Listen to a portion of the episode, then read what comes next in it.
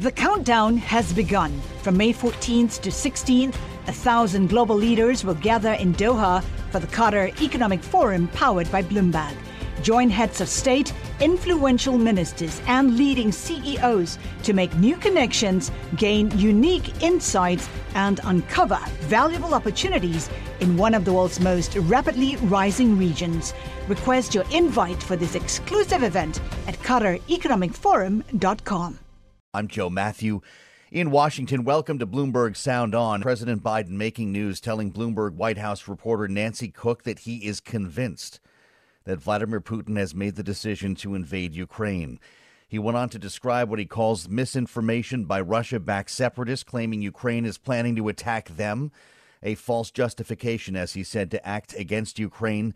This is what the Biden administration has been warning of the false flag operation that the president appears to think has already begun. Now, this follows careful messaging earlier in the day by the Biden administration overseas. As we prepare to join a conversation with Angela Stent, we want to walk you through a bit of what's happened today. Vice President Kamala Harris and Secretary of State Antony Blinken both speaking earlier at the annual Munich Security Conference that you just heard President Biden refer to. Secretary Blinken as well says Russia has already begun a false flag operation in Ukraine. We are deeply concerned that that is not the path that uh, Russia has embarked on, and that everything that we're seeing, including what you've described in the last uh, 24, 48 hours, is part of uh, a scenario that is already in play of creating uh, false provocations. And it brings us to another element of this story today. The Russian backed head of the Donetsk rebel government announcing the mass evacuation of that city to Russia for fear of what he alleges will be an attack, as the president said, against the region by the Ukrainian military. Ukraine's military chief earlier saying it has no intentions and never has of invading separatist controlled areas, certainly not now. This is a very complex situation with enormous room for error as we head into this long weekend. We're joined now by someone Bloomberg has been turning to for her extensive experience and insights Angela Stent, professor of government and foreign service, director of the Center for Eurasian, Russian, and East European Studies at Georgetown University, also author of Putin's World Russia Against the West and with the Rest. Angela, thank you for being here. President Biden seems to know what's going on inside Vladimir Putin's head. He's convinced, as we just heard, that there will be an invasion of Ukraine. Do you think he's right? Well, they must have intelligence that leads them to this conclusion. I mean, we've been guessing about this now for weeks, uh, but what they're seeing on the ground and the increase in troops, even over the past week, plus now um, everything he described with the Russians accusing the Ukrainians of trying to take back the Donbass region, evacuating or planning to evacuate 700,000 people from those two um, occupied territories in Ukraine because, again, they claim that there's going to be an attack. I yeah. guess that really does lead to the conclusion uh, that they're going to use this as a pretext. I think one rule of thumb when you uh, listen to what the Russians say is they often accuse other people of doing what they themselves are going to do. fascinating. It's just interesting that the White House has been projecting this, predicting this for a couple of weeks now, uh, maybe more. The, the idea of a false flag, we heard about the video, the fake video that they might put together. Now, more recently, in these Russia separatist controlled areas, the increase in, in accounts of breaking the ceasefire. Is this how it, whether this is it, or maybe it comes later, Angela. Is this how it begins? I mean, it certainly could. And I also have just read accounts that they uh, that explosives explosives have been placed um, in various uh, around various public buildings in those occupied territories. Yeah. Which again, if they went off, they would accuse uh, the the Ukrainians of, of, of terrorism. This is how it could begin. So uh, why would Vladimir Putin do that? Why, why, go ahead and do that when everyone's already told the world that it was going to happen? You, the White House strategy was get ahead of this, prevent it from happening by by by exposing our intelligence. Yet Vladimir Putin is going to still continue to play the greatest hits no matter what we expect. Well, you know, we were, we always wondered whether all of these ultimatums that were given to the West were just a ploy, and we we've just had the Russians again say you didn't meet our demands um, and this is now an excuse to do what they're doing. On the other hand, it's still some mixed signals, right? They're still saying uh, that Secretary Blinken and Minister Lavrov are going to meet um, on February the 24th. Although Blinken made clear that that's only going to happen if there's no war. So, yeah. and they're still saying that they don't intend to attack.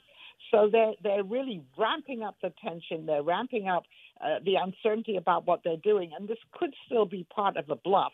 But if so, it's a pretty uh, expensive bluff and also a very dangerous bluff uh, since we're now in the situation where we've had shelling of buildings and uh, um, and some deaths as well. What do you expect this weekend?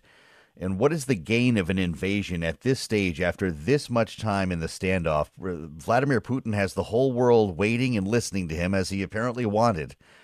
Doesn't he lose that the moment he invades?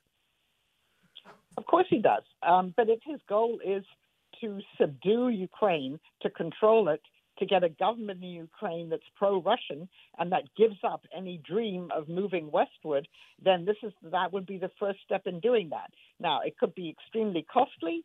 Uh, I don't think Russia does not have enough troops surrounding Ukraine to actually occupy Ukraine. You'd need hundreds of thousands of troops, more than that, but you could deliver a major military blow both in the Donbass region but also to Kiev.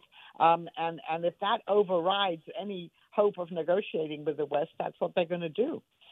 Tell me more about uh, what we just heard from President Biden, his posture, and the way that we've heard messaging coming from this White House, not just here in Washington, but also from Munich today, uh, with with great coordination. To hear the president as we head into this weekend say that Vladimir Putin has made up his mind and to suggest punishing sanctions are about to be imposed. Does that affect the conversation or any decision making by Vladimir Putin so far?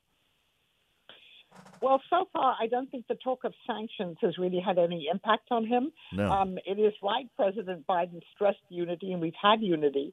Um, and I, one assumes if there were a major invasion like the one that President Biden was talking about, there would be massive sanctions from the, the U.S., and many European allies would go along with some of them. I mean, the German foreign minister today at Munich suggested that Germany would go along with those sanctions were there to be, you know, a massive invasion like that. So the message is unity.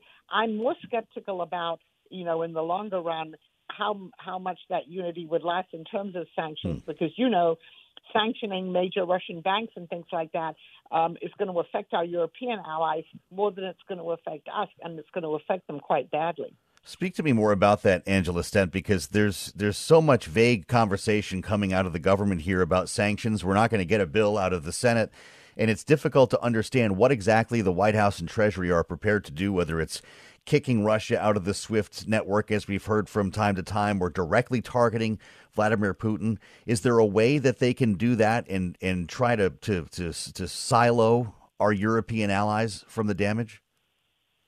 So they, nobody's really talking about throwing Russia out of the SWIFT system anymore, but they are talking about sanctioning these uh, uh, two or three major banks in Russia. Now, my understanding is that there are would be some carve outs for some companies uh, and countries in dealing with that, because if you sanction the major banks with which you know, a lot of European countries do a lot of business, um, that really hurts them badly too. So there could be this is gets very complicated, but there could be some carve outs. Um, then export controls. Mm-hmm. That's something else that we hear um, from uh, Treasury in the White House. Uh, uh, not you know semiconductor parts making it more difficult for you know the the Russian industrial sector to function. Um, so wide ranging export controls. Yeah um, uh, sanctions on individuals, um, people you know close to Putin with bank accounts in the West, but we've already had that since 2014, and right. that doesn't seem to have had much of an impact on the policy. Um, and then the last one is sanctioning the Russian energy industry, which yes, I right. think is in some of those congressional bills. But that I think is very hard to imagine that they could pull that off. Angela, we're out of time, but I have to ask you what I heard you asked on Bloomberg surveillance just about a week or two ago, and that is is Vladimir Putin winning? In, you know, it it appears at the moment that he is winning because I was afraid you were going to say that. That was your answer a week or two ago. Angela Stent, professor of government foreign service, director of the Center for Eurasian Russian East European Studies at Georgetown. Her book, Putin's World. I guess we're just living in it. Thanks, Angela, for being with us. We assembled a panel next. Rick and Jeannie, our signature panel on a Friday. I'm Joe Matthew, and this is Bloomberg. You know, it's ironic that what Mr. Putin did not want to see happen was a stronger NATO on his flank. And that's exactly what he will see going forward. Stop this hysteria about the intentions of Russia in the region. There's only one country, one country with 150,000 troops on the border poised to attack, and that country is Russia. This is our sovereign right to think about our security, national security, and also to have our troops where we believe they are important. There is only one country, one country making threats here. It is Russia.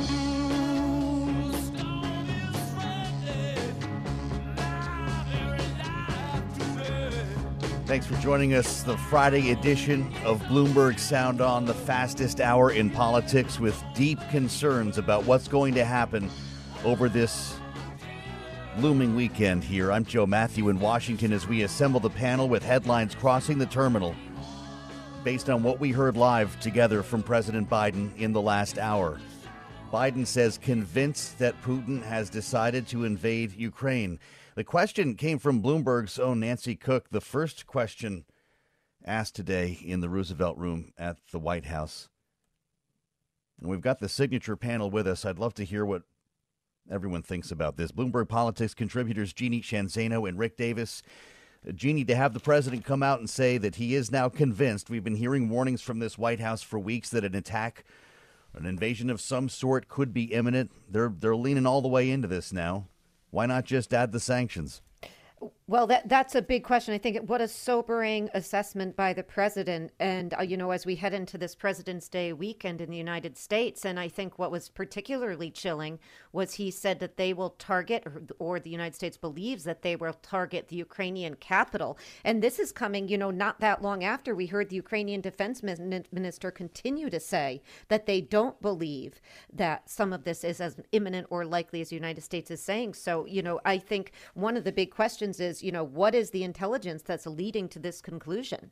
Well, the Olympics are over, Rick. I guess uh, a couple of weeks ago, that was the idea that, that Putin would, would wait for the Olympics to wrap up here, and we're already seeing signs, according to the administration, of this false flag operation beginning. So, is this it? It could be. I mean, I certainly believe uh, when the President of the United States tells us that uh, Vladimir Putin has decided to invade, uh, and his intelligence is accurate. I mean, we hope this time intelligence would be wrong, but um, uh, certainly he sounded like he had a lot of conviction around it. So, yeah. uh, look, uh, we've been wondering uh, when somebody was going to actually say the obvious, which is Vladimir Putin actually gets to do whatever he wants to do. The sanction threat has not kept him from deploying additional forces and mm-hmm. ratcheting up the uh, the psyops, and and that's where we find ourselves today. Well, you know, I'm just watching the, the, the, room as we were we were looking at the, the cameras here, Rick, before the president came out. And you've got the podium, you know, and the two doors, you know, where he was in the White House, and you're just imagining what is happening behind those closed doors. We will, unless you're in the room. Uh, let's say he's in the Oval Office. You have no idea what he's hearing, and in many cases, uh, it's things that would that would that would terrify you. He knows so much more than we do about this. Uh, he's staying at the White House this weekend, and I know part of that is to work on the State of the Union address, uh, Rick. But is it is this an up all night kind of weekend at the White House, uh, planning for contingencies? Yeah, this is the actual 3 a.m. call that we always talk about in politics. Yeah. Is the president ready to take one, and what will he do? Uh, he'll spend time in the Situation Room. This is what will connect him to his national security foreign policy team that are spread out all over Europe right now. I mean, these aren't people huddled around with him right now. They're actually the shock troops in Europe trying to keep NATO together and apply as much pressure as they can to uh, to Russia to try and get an outcome here that is anything short of war. He's got his vice president, uh, Jeannie, uh, in in uh, Munich, along with the Secretary of State. This uh, the the the Secretary of Defense also deployed overseas uh, it does feel like this administration is about as spread out as it can be in conversations, active conversations with our allies. It's a peculiar uh, footprint to have right now if, if this invasion begins, having everyone spread around the world.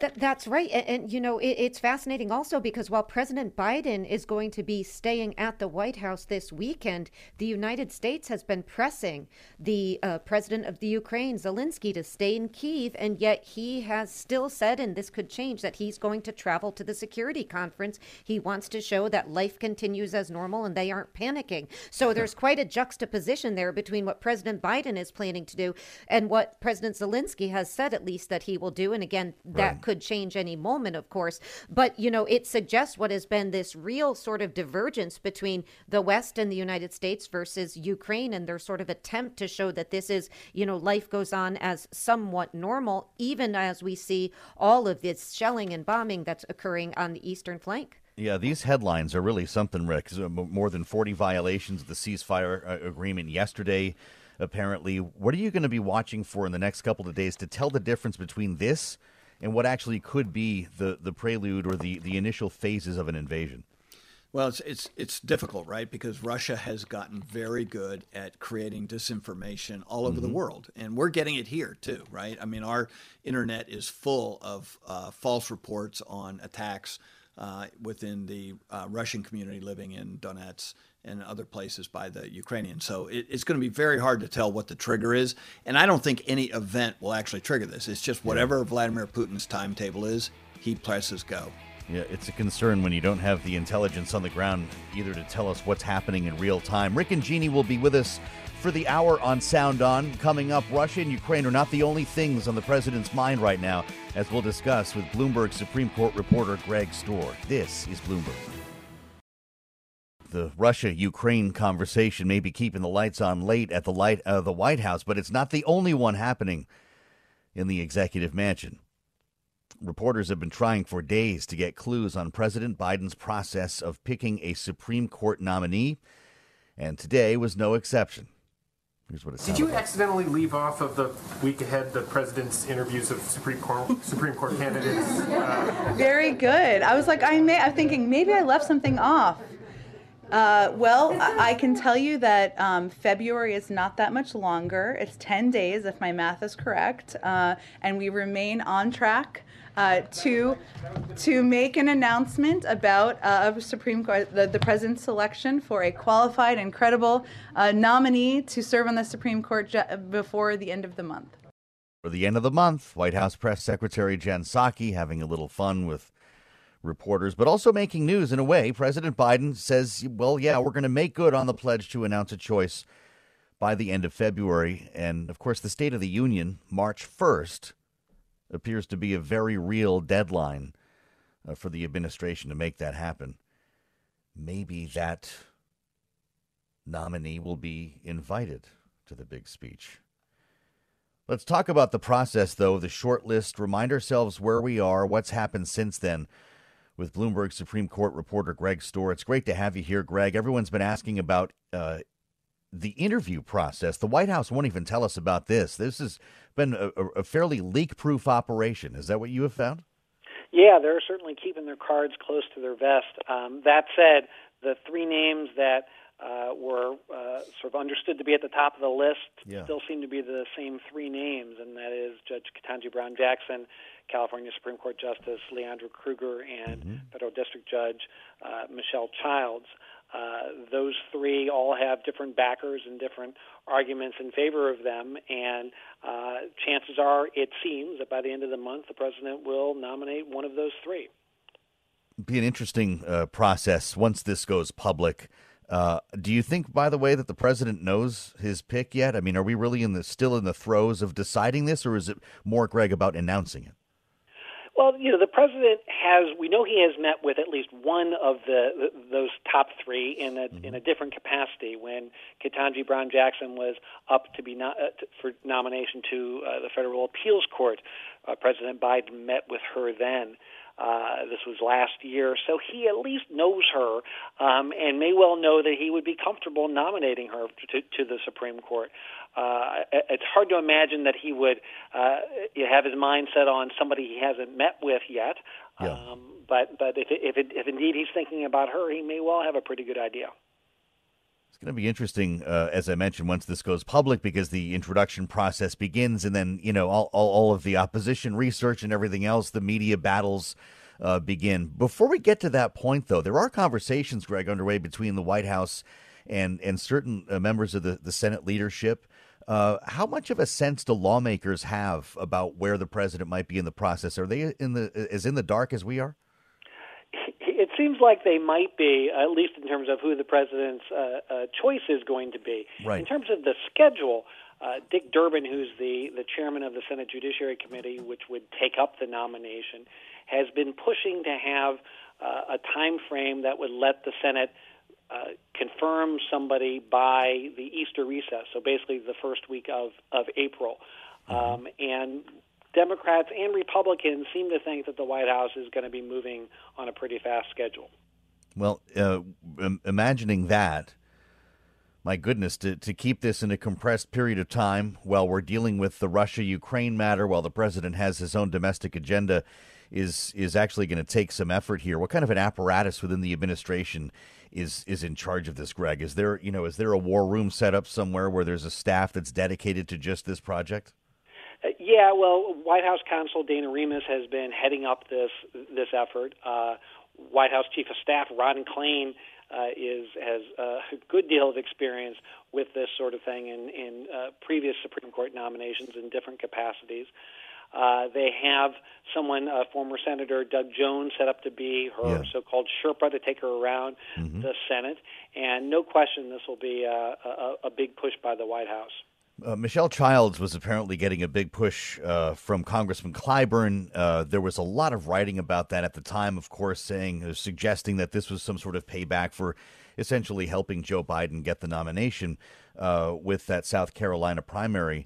Uh, but the White House has gone out of its way, Greg, to say that the president will not be moved by lobbying efforts, by other people calling him. And Clyburn himself said, "You know, I'm not, I'm not putting up any ultimatums." Do we have a sense then where how, how these names stack up? Ketanji Brown Jackson was the first one we heard. Leondra Kruger, Michelle Childs both came shortly afterward. Then we heard about the big push from Clyburn. If if there's no real uh, uh, sort of uh, lobbying effort like that going on, where do we think this list is is in President Biden's head? Well, a couple points. First of all, Michelle Childs is the one nominee the White House has explicitly mentioned. They mentioned her when uh, her hearing to be a federal appeals court judge was put off. They they uh, made clear that she was in the mix for a potential Supreme Court nomination. Ketanji Brown Jackson does have kind of an ace up her sleeve, which is that she has been confirmed by the Senate very recently, and that is something a number of senators have mentioned that and said that they that they know the president is aware With three of that being a Republicans, if I remember right. Um, yes, with three Republicans voting in her favor, that that is something that can give everybody some assurance that she can get confirmed here and maybe get confirmed with a few Republican votes. Leondra Kruger, California Supreme Court Justice, very well regarded, but doesn't have that particular uh, factor, and so in, in some respects, she's a bit more of an unknown, at least in terms of the confirmation process. Michelle Childs got Lindsey Graham. Maybe there's one Republican there, correct? Uh, Lindsey Graham and Tim Scott have sp- spoken very favorably of her Oh. as well. She is from South Carolina, and so those are her home state senators. A couple of things to consider as we prepare for this uh, announcement could be by the end of next week, maybe the day before the State of the Union. We'll find out. And of course, we'll be in touch with Greg Stohr, Bloomberg Supreme Court reporter, who certainly knows what he's talking about. We'll reassemble the panel, get their take on this next. Rick and Jeannie are with us on a Friday on Bloomberg Sound On. I'm Joe Matthew. This is Bloomberg. This is Bloomberg Sound On with Joe Matthew on Bloomberg Radio. Well, it'll be a thinking weekend for President Biden, thinking and working with not only the Russia Ukraine crisis to manage, but a State of the Union address to begin preparing for. He's got about a week to go here, and as we just discussed with Greg Stohr, a Supreme Court nominee to pick. Let's reassemble the panel with Bloomberg Politics contributors Jeannie Sheehan Zaino and Rick Davis. Rick, I'm curious about the rollout here. Obviously, we can't get into Joe Biden's brain right now, but you've been part of major political announcements. How do you handle this one if you're advising the president, noting the environment that we're in, and the speech that's coming. Do you get this out a couple of days before the State of the Union? Do you hold an event with just the two of them? How should it work?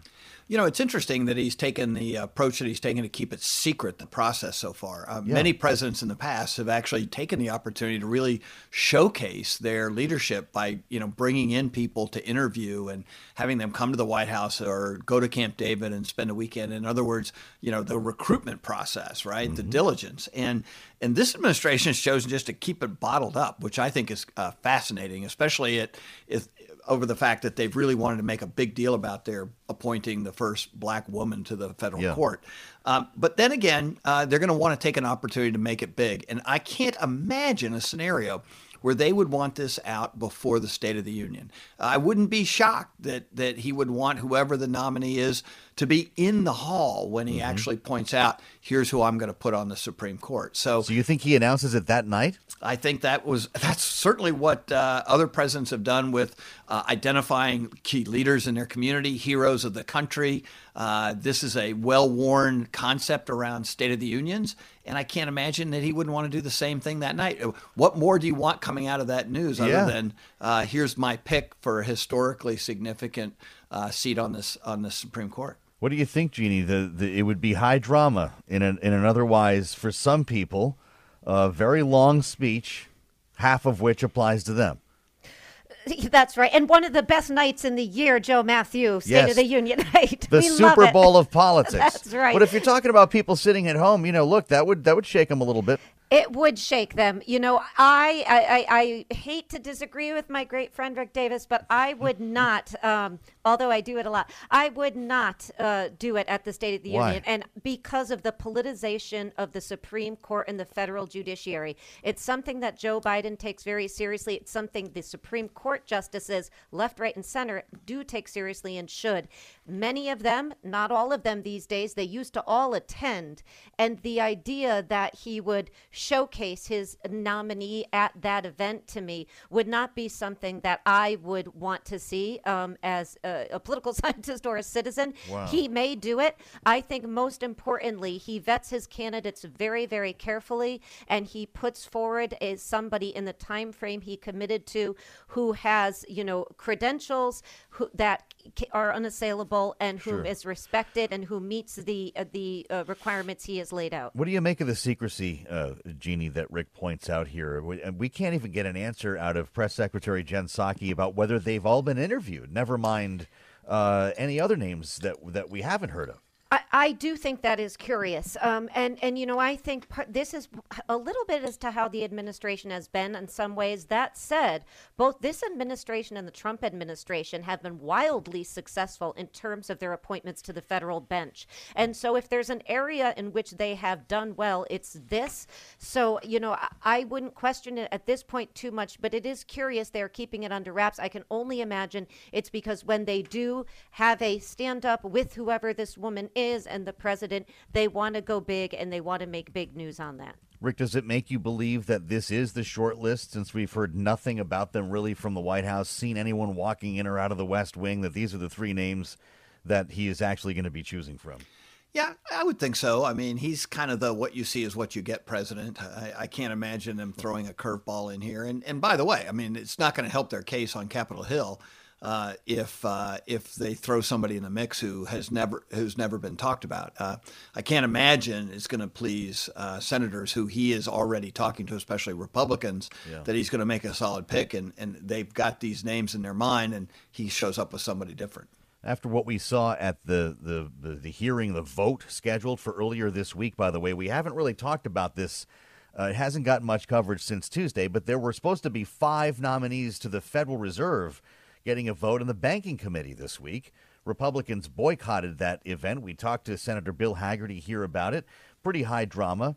Uh, it'll come back around, although I have no idea how or when, and that's another question I'll have for you guys. But is there a chance that happens, as noted in Punchbowl this morning, that happens on the Judiciary Committee when they go to vote on a Democratic Supreme Court nominee? What do you think, Rick? You know, look, it's a possibility. I mean, the use of a quorum is uh, is is kind of the delaying tactic. It doesn't really kill anything, right? It's not yeah. like you've you've taken a vote. But when when you have people like Lindsey Graham on there, like if it's Childs, he's not going to walk, right? And uh, and so you know there are a number of Republicans, I would say, you know, himself, Tillis, Sasse, who are on that committee, who would probably not be willing to make a stunt like that, right? Yeah. What do you think, Jeannie? Is that going to become the norm? Uh, for the nominating process? You have people walking out of these hearings. We've seen it on both sides. Democrats and Republicans have done this not at the Supreme Court nominee level, but they have done it for lower level or other appointees of other of other ilk. And I do not think it would make sense for Republicans to do it because I think look at the reality is they have a solidly majority uh, conservative court. This person is not going to change that. Mm-hmm. Now, if the president goes and nominates somebody who hasn't been discussed to Rick's point and you know who is is wildly to the left or who raises a red flag, you could see some of these delaying tactics. Yeah. But I think the political consequences for Democrats, uh, Republicans rather, of trying to delay this, particularly the first black woman appointed to the Supreme Court in you know over 240 years we've been in, in existence. I, I, think the politics on that don't work well for Republicans, and the stakes aren't high enough on the mm. court at this point. Quickly on the Fed, Sarah Bloom Raskin. Obviously, this is uh, this is a major problem for Pat Toomey and all of the Republicans on the banking committee, they say strip that out. We'll vote on the other four. We need more answers from Raskin. The White House says she already answered you. Rick, is this leading up to a withdrawal from the candidate? Is that actually what Republicans are angling for here? Because it doesn't appear Democrats are going to budge. Yeah, I think this is the kind of thing Republicans would use as a tactic to try and get either the Biden administration to pull her back or for her to resign, saying she'll want to keep the other people waiting. Administration won't do that, though, right?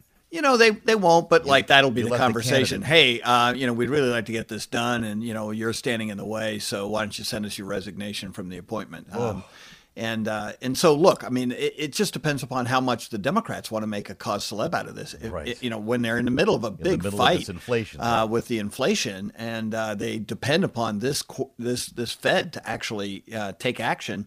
I, I don't think they want to see this prolonged. Well, Pat Toomey did say the Fed uh, can operate fine on its own right now because that criticism's going in the other direction, Jeannie. The White House is saying, hey, you guys are worried about inflation, you're gumming up the works. Is this going to end up with a resignation letter? I don't want to be a distraction to the process, dot, dot, dot. You know, it's so interesting because when we were first talking about these nominees to the Fed, there was some chatter that they could put out a sacrificial lamb. I don't think I or anybody else thought it was going to be Sarah Bloom Raskin. She's an, an eminently qualified woman and individual. Absolutely. But given what has come out, and particularly how they are using this issue with this Colorado uh, firm that she worked for and with, you know, it could be that she decides to say, you know, I'm going to step down. It would be, you know, a blow certainly to Democrats. She's somebody who brings an enormous amount and and and you know, I think really in terms of what she promised to do in this role, I think it would be a big loss, but I wouldn't be particularly surprised if it happened unless the Democrats decide to separate these out and we don't see any inkling of that. Well, we've seen a couple of nominees flop here, Rick. I guess you know this could bounce back to your point on the White House at some point. You get the next inflation report, and everyone's running stories on how the Federal Reserve has five, you know, technically open seats, even though like, Jay Powell is going to continue doing his work and Lael Brainard. Uh, but you know, this is a little bit of a delicate situation when if if inflation is going to be the issue and the liability in a midterm election year. Yeah, this is all about uh, President Biden, this has nothing to do with Raskin. I mean, Raskin is expendable in that regard. I mean, I hate to say it, but like, wow. you know, if you would if you would let someone like that stand in the way of the president getting his agenda through to be able to have his team on the the Federal Reserve, uh, I wouldn't even think twice about it. I mean, it'd be as Jeannie says, it'd be great to have her on there. I'm sure she's terrific and she's served on the board before, but that is not where we are today. Mm-hmm. And today, the president needs his team in place and he needs to make a stand that's saying he's actually mo- taking action you know, and takes uh, inflation seriously and wants his team on there doing something about it. And right now, he doesn't have many talking points when it comes to inflation. Boy, incredible. Rick Davis, Jeannie Sheehan Zaino, great to spend time and ideas and thoughts with both of you to end this week here on Bloomberg Sound On. February is Black History Month, and every day this month we're celebrating significant moments in U.S. Black history. And we'll do it again now with your installment for this Friday. Here is Bloomberg's Renita Young. On this day in Black history in 1688, Germantown, Pennsylvania Quakers hold the first formal protest against slavery. A petition was drafted on behalf of the Germantown meeting of the Religious Society of Friends. In the document, the four men use the Bible's golden rule to argue against such inhumane treatment of their fellow man, regardless of the color of their skin. Now, the golden rule, of course, is the principle of treating others as you would want to be treated. The petition argued that every human, regardless of their belief, color, or ethnicity, has rights that should not be violated. Seeing the injustices of the slave trade, these men courageously took a stand against slavery based on their religious and moral beliefs. That's today in Black History. I'm Renita Young, Bloomberg Radio. Renita, thank you. We'll see you back here on Tuesday. Make it a long weekend. Our thoughts are with the people of Ukraine. We'll have a lot to talk about when we get back here on Tuesday on Sound On. I'm Joe Matthew. This is Bloomberg.